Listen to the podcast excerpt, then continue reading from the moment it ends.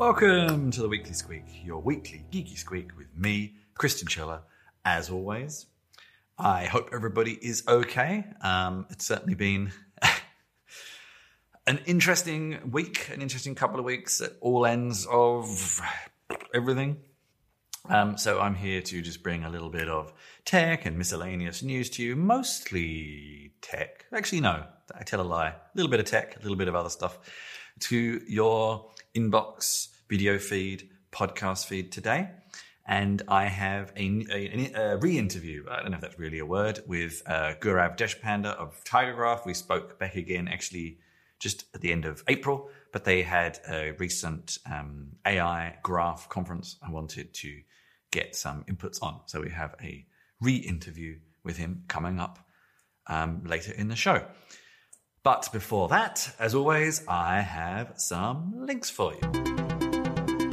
So, first, this week has been an interesting week in many ways. This is an article actually from the National News from John Dennehy. Uh, maybe I should pick a different source, but this was actually widely reported, uh, just the one that popped into, into my feed the most, I guess. Farewell to Tegel Airport, hello to Berlin Brandenburg Airport. Now, for those of you who don't know, but it actually was fairly widely reported in international news um, Berlin, where I currently live, has had this intriguing situation with airports for some time, in that we had, uh, well, up until the mid 2000s, three small airports. One of those closed. Then there was the Budget Airport and Tegel, uh, both very small airports, both very old, a little bit out of date, a little bit um, over capacity, uh, and they were all designed to sort of be short term, but uh, never really were.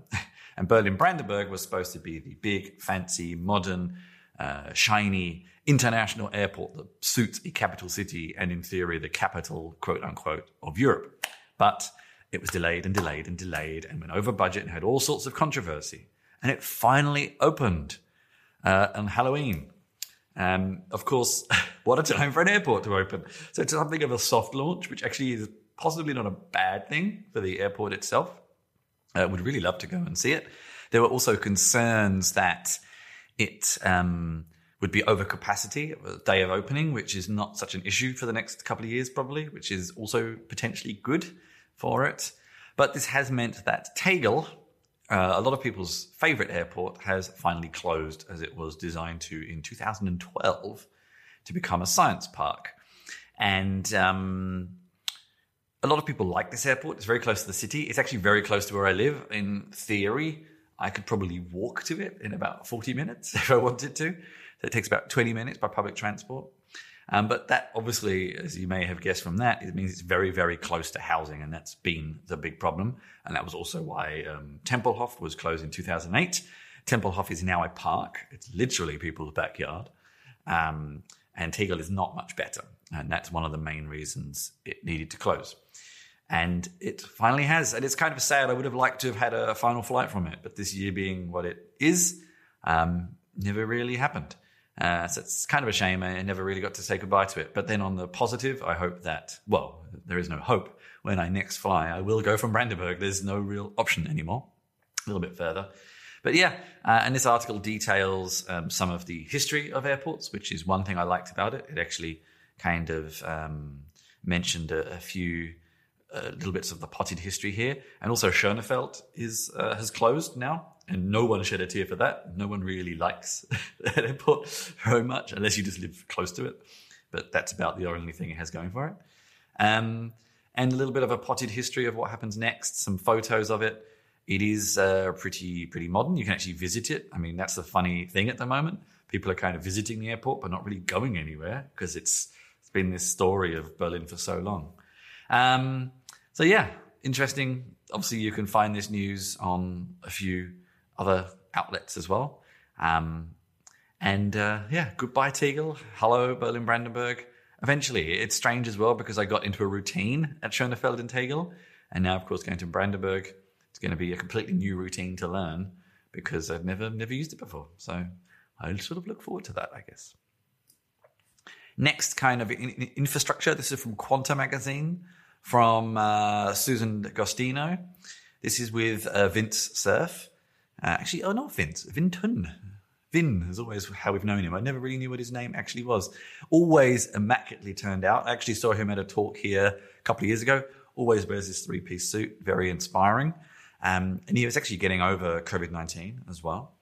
Um, and he's one of the fathers of the internet, the the sort of infrastructure behind the internet, the TCP/IP protocol, which I'm sure many of you know.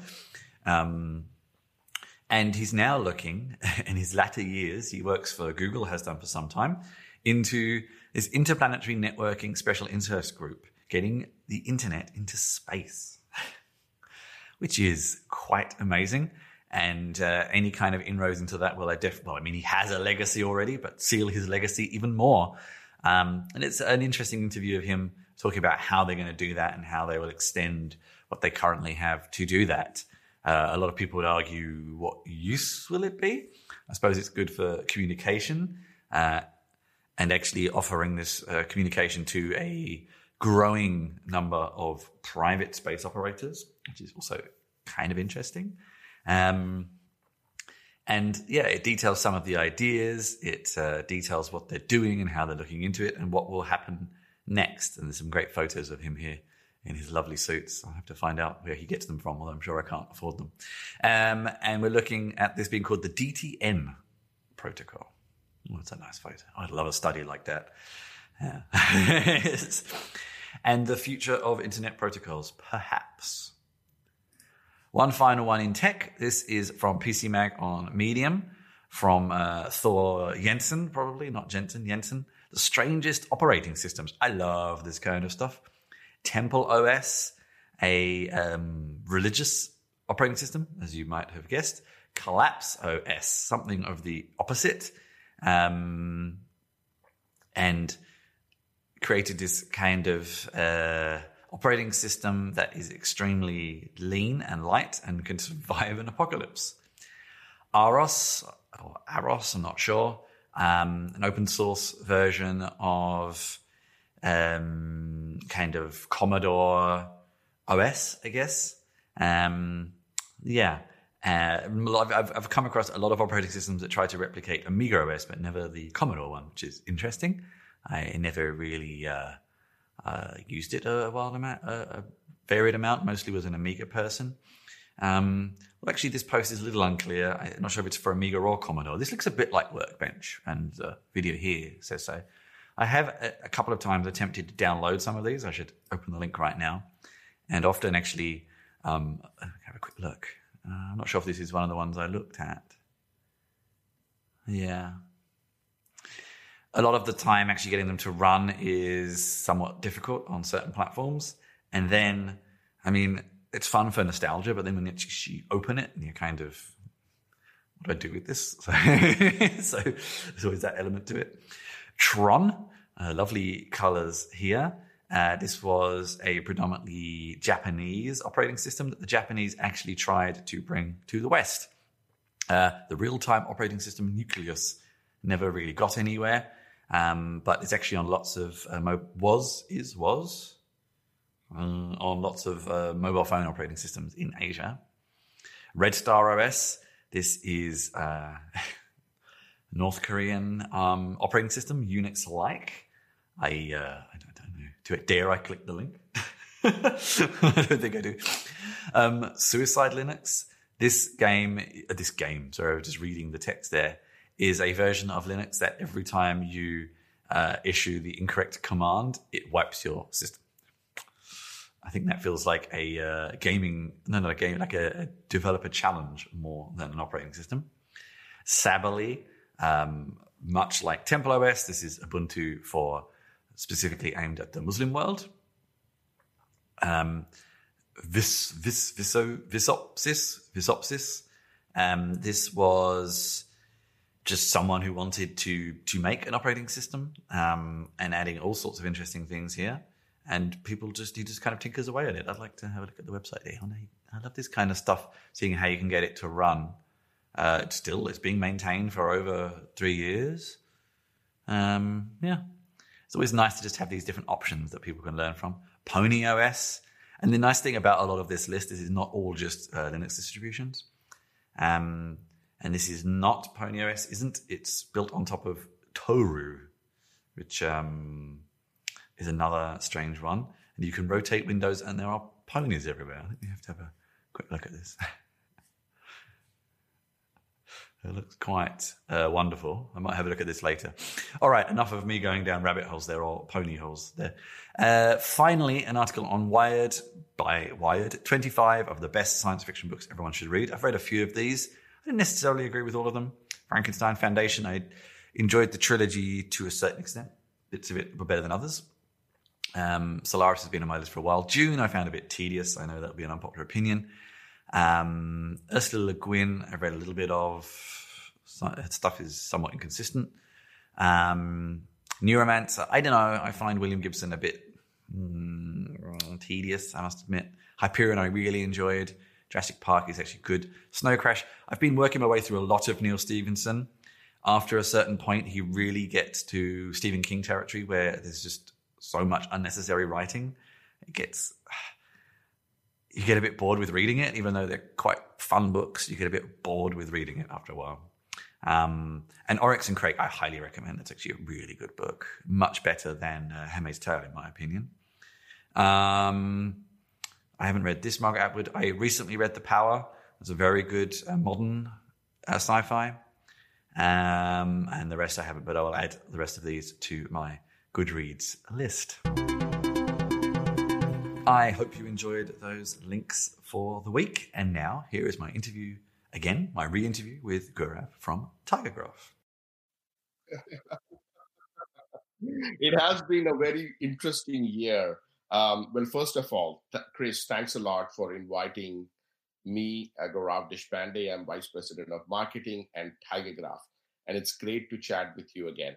Uh, for the listeners who are new to Tigergraph, Tigergraph is a graph database and analytics platform. The easiest way to think about Tigergraph is we help accelerate your analytics and your AI projects, your machine learning projects with graph algorithms. So the first question that it begs is, what is a graph algorithm? Because you are like, I know the graphs that I did in elementary school, middle school, and high school. Oh, what graph are you talking about? So if you use Google every day, you know, when you hit enter on Google for the search, it returns those pay, web pages back to you in an ordered manner. That particular algorithm is called PageRank, and you use it about six and a half billion times a day across the world. Users use it when they do Google search. So if you think, uh, what is graph? Simple. Think about a Google search. That's a graph. That graph is going against a knowledge graph that Google has built. That's a graph database. That's exact that that's what Tigergraph does. We are a graph database and analytics platform. Now, in terms of our um, in terms of our capabilities, we are a third generation graph database and analytics platform, Chris, which means for your viewers, we are highly scalable, distributed, and we are able to deliver things like do things in uh, milliseconds that other products take hours to do. So that's a major differentiator is the ability to scale up and deliver business insights that are much, much faster than what's possible with either relational databases or first or second generation databases like Neo4j or DataStax or Amazon Action. So that's kind of like a context setting for your for your viewers. And in the past, I would encourage people to go back to the episode in March, and I also did a hands-on I don't know, some point also in the past few months, have a look. I'll find the links for later. Uh, and actually found um, I was mostly experimenting with the the open source underpinnings, but or the community version, um, and actually found it pretty easy to get started with. So that, that's great. Um, so people can can go and have a look there. Um, uh, but have the, by the way, we announced at Graph Plus AI where you mentioned that that particular yeah. event. So you know, we had keynotes from United Healthcare, from Intuit Corporation, which is the parent of TurboTax, and Jaguar Land Rover, among many other customers that presented. But the interesting part is we also announced a free enterprise yep. license for up to 50 GB. And then we have the free tier on cloud as well. So you don't yep. have to pay anything to try out Tigergraph. You can try it out right now.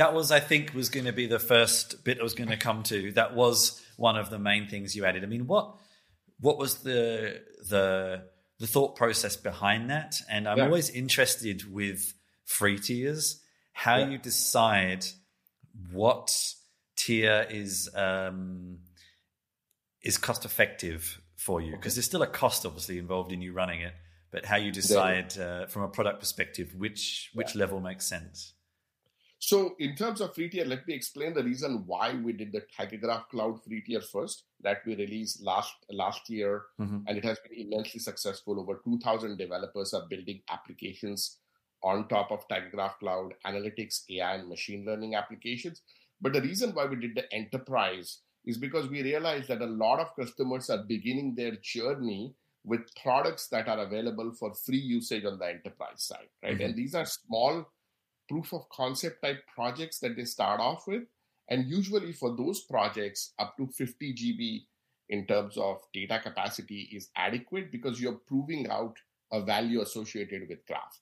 So we realized that um, friends don't let friends start with inefficient technologies. So we realized that other technologies that cost about three times as much when you roll them out in production than Tigergraph, people are starting on those technologies because they are, in some cases, open access, which mm-hmm. means they are open source, they are available to download, and I can run it in POC as long as I need to for lifetime till I, you know, till I prove out the value of a graph algorithm like a PageRank, a community detection, or another type of deployment. So we realize that we don't want to do that to our customers, to our prospects, because it's a painful thing switching from one platform to another when you have spent about six months, nine months, a year trying to do a proof of concept. So mm. that was the intention behind the 50 GB. And then we looked at what are the type of data requirements that people have in terms of loading stuff in and getting enough value out of the platform so that they can start to see business value. Mm-hmm. mm-hmm. So 50 GB was actually based on about 200 or so customers okay. that we reviewed uh, and made sure that it works for them. And then we have over 30 enterprise customers, they're close to 40 now as of last quarter. And those are all start with small deployments in departments sometimes. And then those proof of concepts will also work fine for 50 GB um, data side. So that's the rationale behind it. And of okay. course, you're absolutely right. We do pay a lot of money to run our AWS infrastructure to do the free tier. You know, we are paying it out of the pocket. But the whole idea there is we want people to learn in a seamless manner with the same platform on the enterprise side as they do on the cloud side. So we are the only one that has the option of being able to select AWS if you want to run your Tigergraph cloud workload the public cloud graph database as a service on AWS, or you can choose an Azure instance. Mm-hmm. And very soon, you'll be able to choose a GCP or a Google Cloud Platform instance. So okay. we want it to be open. We don't want people to be locked into a particular cloud platform. We just want them to use, understand, and use graph algorithms as soon as possible. Uh, so just to clarify, then the your free tier or your paid tier sits on top of cloud hosting as well. Yes. so there's yeah. there's billing involved from that side. I mean, that's that's not a common uncommon right, thing for, for companies to do, but yeah. yeah. yeah. actually, we don't charge customers anything. So compute as well as storage for the free tiers is completely paid by Tigergraph, mm-hmm, mm-hmm. and it's okay. ah, right. okay. into the, into the okay. community. So it's truly free. You are not charging you for the compute, saying, "Oh, you know, you pay this little yeah. much for okay. the AWS for the free tier, like a few dollars of you know whatever." a month, No, you don't pay anything, right? We pay all of it. So when you choose Tigergraph Cloud free tier, either on AWS or on Azure, it's completely free. Okay. So you can load up again basic data set like 50 GB data set, just the same way you can on the enterprise side, and you can run it uh, on Tigergraph Cloud, and you can proof out the value. And then we have something called starter kits. I don't know if I talked about it last time I mentioned it briefly, but we have over 20 startups. Yeah, I think I, I, think I discovered it whilst um, I was experimenting, but uh, I think I tried the uh, CRM one or yeah, Customer 360. Yeah, yeah but but uh, yeah, it, it, it, I think the name is fairly self-explanatory, but yeah, maybe just go into a little bit more detail about what they are. Absolutely. So, starter kits is a combination of three things, right? We realize that people, because even though you use PageRank every day when you use mm. Google, when you use uh, Facebook and LinkedIn and Twitter, you're, they're doing community detection in the backend. People mm-hmm. don't know how to use these algorithms in context of a use case. Mm-hmm. So what we did is we built specific starter kits which contain three elements. It contains a predefined data model. So for example, for customer 360, we have an example of Salesforce data model, what, what is in customer mm-hmm. entity in Salesforce as a data model. The second thing that we have is we have uh, then we have a predefined set of queries, advanced analytics queries that are part of it. And the third thing that we have there um, is essentially a, a, UI, right? So a user workflow that walks you through the data science workflow um, okay. through the through the entire experience. So that's that's what we have: predefined data model, predefined set of queries, and and a UI workflow for a data data scientist to actually go through and uh, and get value out of uh, out of that particular use case immediately.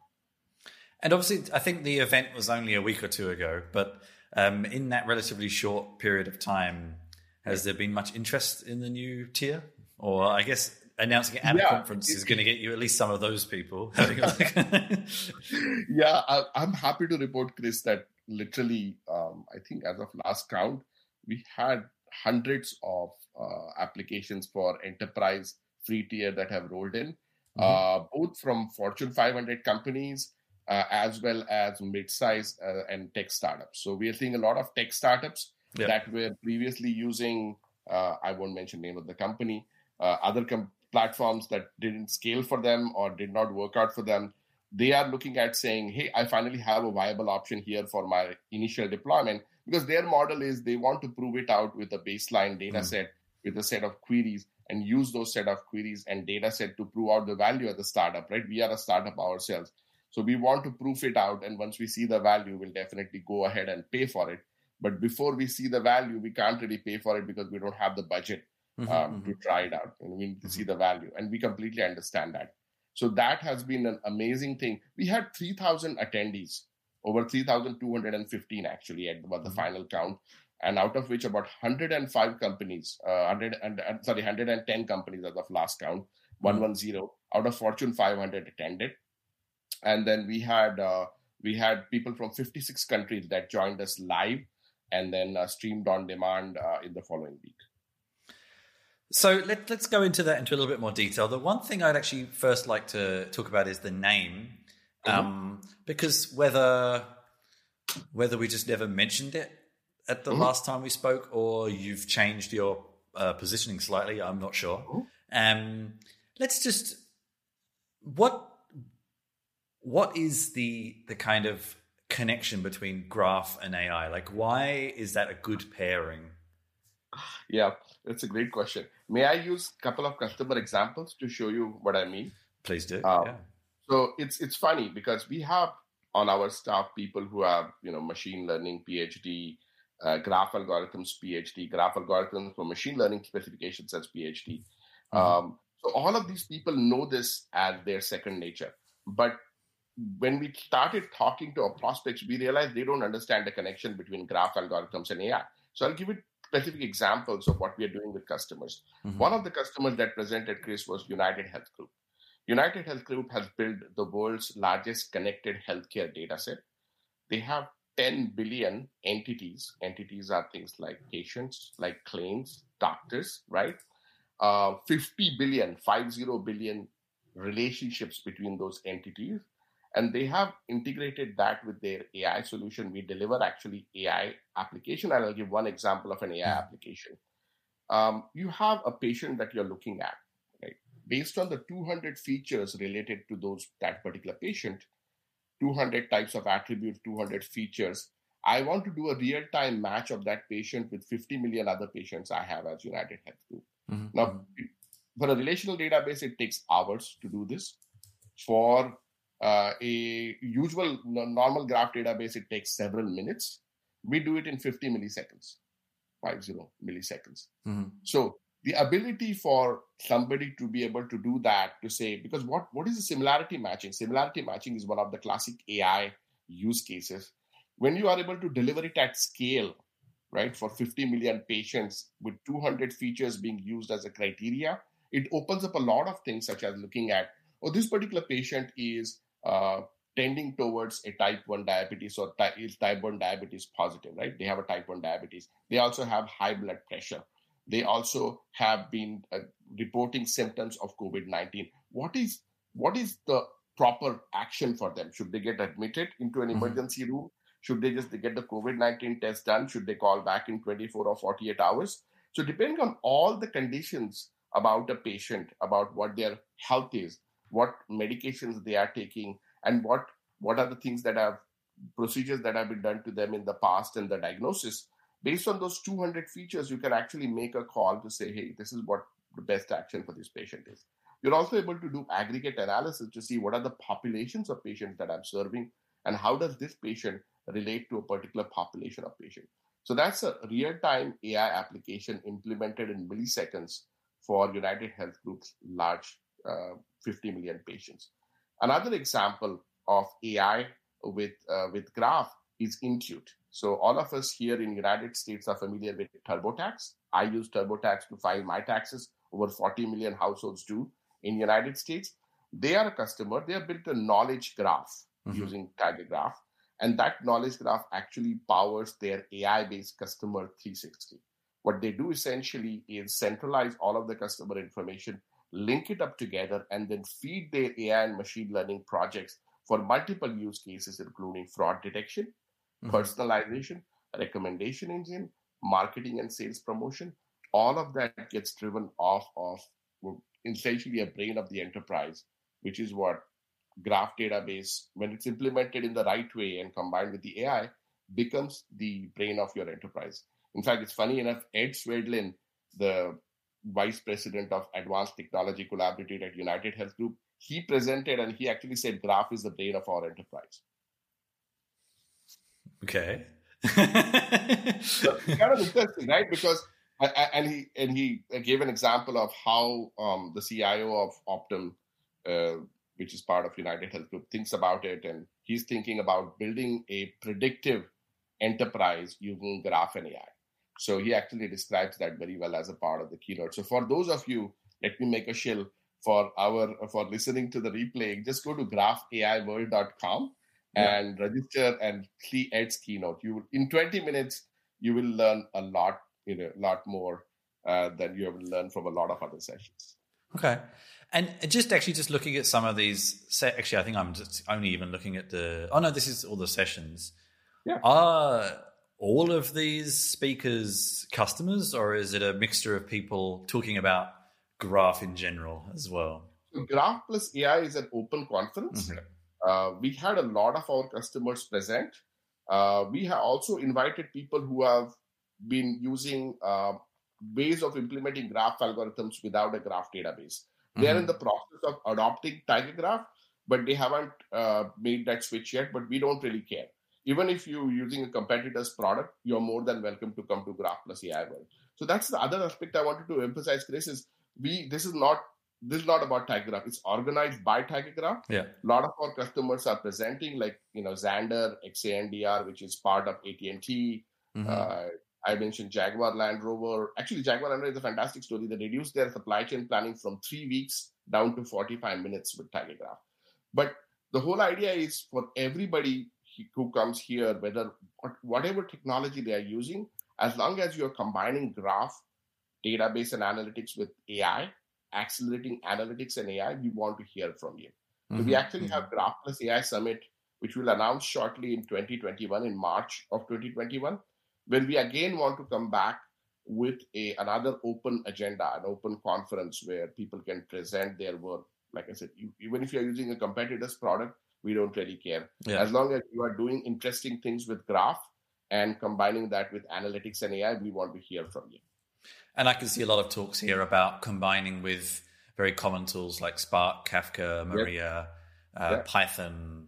Um, in fact, in fact about 80% of our customers integrate uh, TigerGraph with Kafka and Spark. Yeah, it makes sense. Yeah, okay. So uh, we don't have too much time left. So um, apart from the conference in 2021, what's happening in the next six months? Oh, we have a host of things coming up, right? So we have Um, we uh, are releasing, of course, we will will announce new versions of our product. We'll continue mm-hmm. to make TigerGraph Cloud, and it's a it's a constant, uh, continuous improvement on TigerGraph Cloud. We keep on releasing new starter kits. So mm-hmm. we have about 23 starter kits right now. You know, we'll add several more. The big thing is we are seeing in database machine learning as a dominant trend inside our Fortune 500 customer base, and now it's extending to mid size and startups also. Okay. So let me explain what I mean by that. We actually do. We do, you typically way of graph databases is they generate graph-based features and they'll export out to a ML solution, mm-hmm. machine learning platform, and we do that at a lot of our customers. But then customers realize that certain applications I want to do near real time or faster processing of my ML workload. Mm-hmm. When I'm trying to do that, logical place to do that is right next to the data. When you have connected data sets inside TigerGraph, several terabytes, you know, tens of terabytes of data, why would you want to run the features, export it out, get it to another ML platform and do it there if you're pressed for time or you want insights sooner? So that's mm-hmm. where people are doing in database for fraud detection, for recommendation engine, and also for customer 360 customer insight type applications. So United Healthcare is a classic example that I mentioned for similarity matching, in database similarity matching. Another common one, I mentioned Xandr, XANDR, which is part of AT&T. They are building, they're part of Warner Media as the parent group. They are building the world's largest, one of the largest identity graphs in media and entertainment industry. Mm-hmm. So their massive identity graph, which is kind of knowing every customer, regardless of the accounts that they have created. So let's say you take a, you know, regardless whether you come in through website channel or a micro campaign that you did with a partner, you want to have a single view of the customer across all of their accounts. So link all accounts together so that you have a single view. That entity resolution in database can be done in near real time. So as customers are creating different accounts, you can link them up to the parent account so that you can have customer 360, a living, breathing customer 360 with entity resolution of a single identity of a customer. That helps you do personalization. That helps you do recommendations. And that also helps you keep the fraudsters out, like do fraud detection. So we are seeing that in database machine learning as a massive trend. And you will see uh, us add starter kits. We already have in database machine learning for fraud detection. Mm, yeah. We'll all add one specifically for GCN, Graph Convolutional Network, which is allows you, it's a generic framework that allows you to do multiple use cases in database with machine learning inside Graph. So it will be added over the next month. So we'll see a bunch of things that are related to providing more starter kits, more functionality out of the box, and better user experience, even better than what we have already. Machine learning in the graph sounds kind of fascinating, but I think that's probably an entire topic in itself. so I'm hoping there's a, a, video from the conference somewhere that uh, that talks about this. Um, so yeah, have a look at the the conference um, videos have a look at those starter kits. And uh, from yeah, from memory, you have a pretty good getting started tutorial as well. Um, yeah, I think um, I think that's a nice a nice wrap up then. Um, I just I just ask everybody to go check out graphaiworld.com for the sessions and tigergraph.com forward slash cloud. Just get on TigerGraph Cloud, get on the free tier, experience the graph for yourself, and find out what the what the buzz is all about. I hope you enjoyed that interview with Gaurav from TigerGraph. A couple of things I've been up to. I think this needs a little bit of updating. Um, I did another one shot with the quick test dummies. We did Tournament of Tokens. There's actually a second one that hasn't made it up to YouTube yet, but there will be another one there. Solo Adventurer last week and also this week will be a lunar rom- um, will be creatures such as we, a lunar romance kind of interactive fiction piece. Um, I have a couple of other videos as well on my YouTube channels and Twitch channels. I have uh, Dexpose with Netlify plugins. I have a sponsored special uh, looking at Snagit 2021, and I've also been doing live feeds uh, mostly every day, not always for various reasons, of my efforts with NaNoWriMo, National Novel Writing Month. So lots of videos there. Should be some new uh, blog posts soon as well. I'm working on a roundup of screenshot tools and a couple of others for Humanitec right now. So a few other things to come there. Um, events, I need to actually add them to the website, but I am doing talks at Write the Docs Australia at the beginning of December and also API the Docs at the beginning of December. So I need to add those links, but they are coming soon. Other podcasts, uh, we're about to record another episode of Stories About People, and episode three should be released soon. And likewise for Board Game Jerk, actually. And uh, yeah, I'm still in the process of sorting out my newsletter. It's a busy few weeks, actually. Um, so just keep keep an eye on the website for that. Um, and there'll be some news on my office hours soon as well. That's going the structure of that is going to change a little bit because I've been experimenting with platforms and things. But if you have enjoyed the show, then as always, please rate, review, share. Please subscribe to YouTube or to my podcast feeds, however you want to consume those. Keep an eye on the website for updates. Follow me on social media. Please rate, review, share wherever you have found the podcast, the newsletter, the video. And until next time, thank you very much for joining me.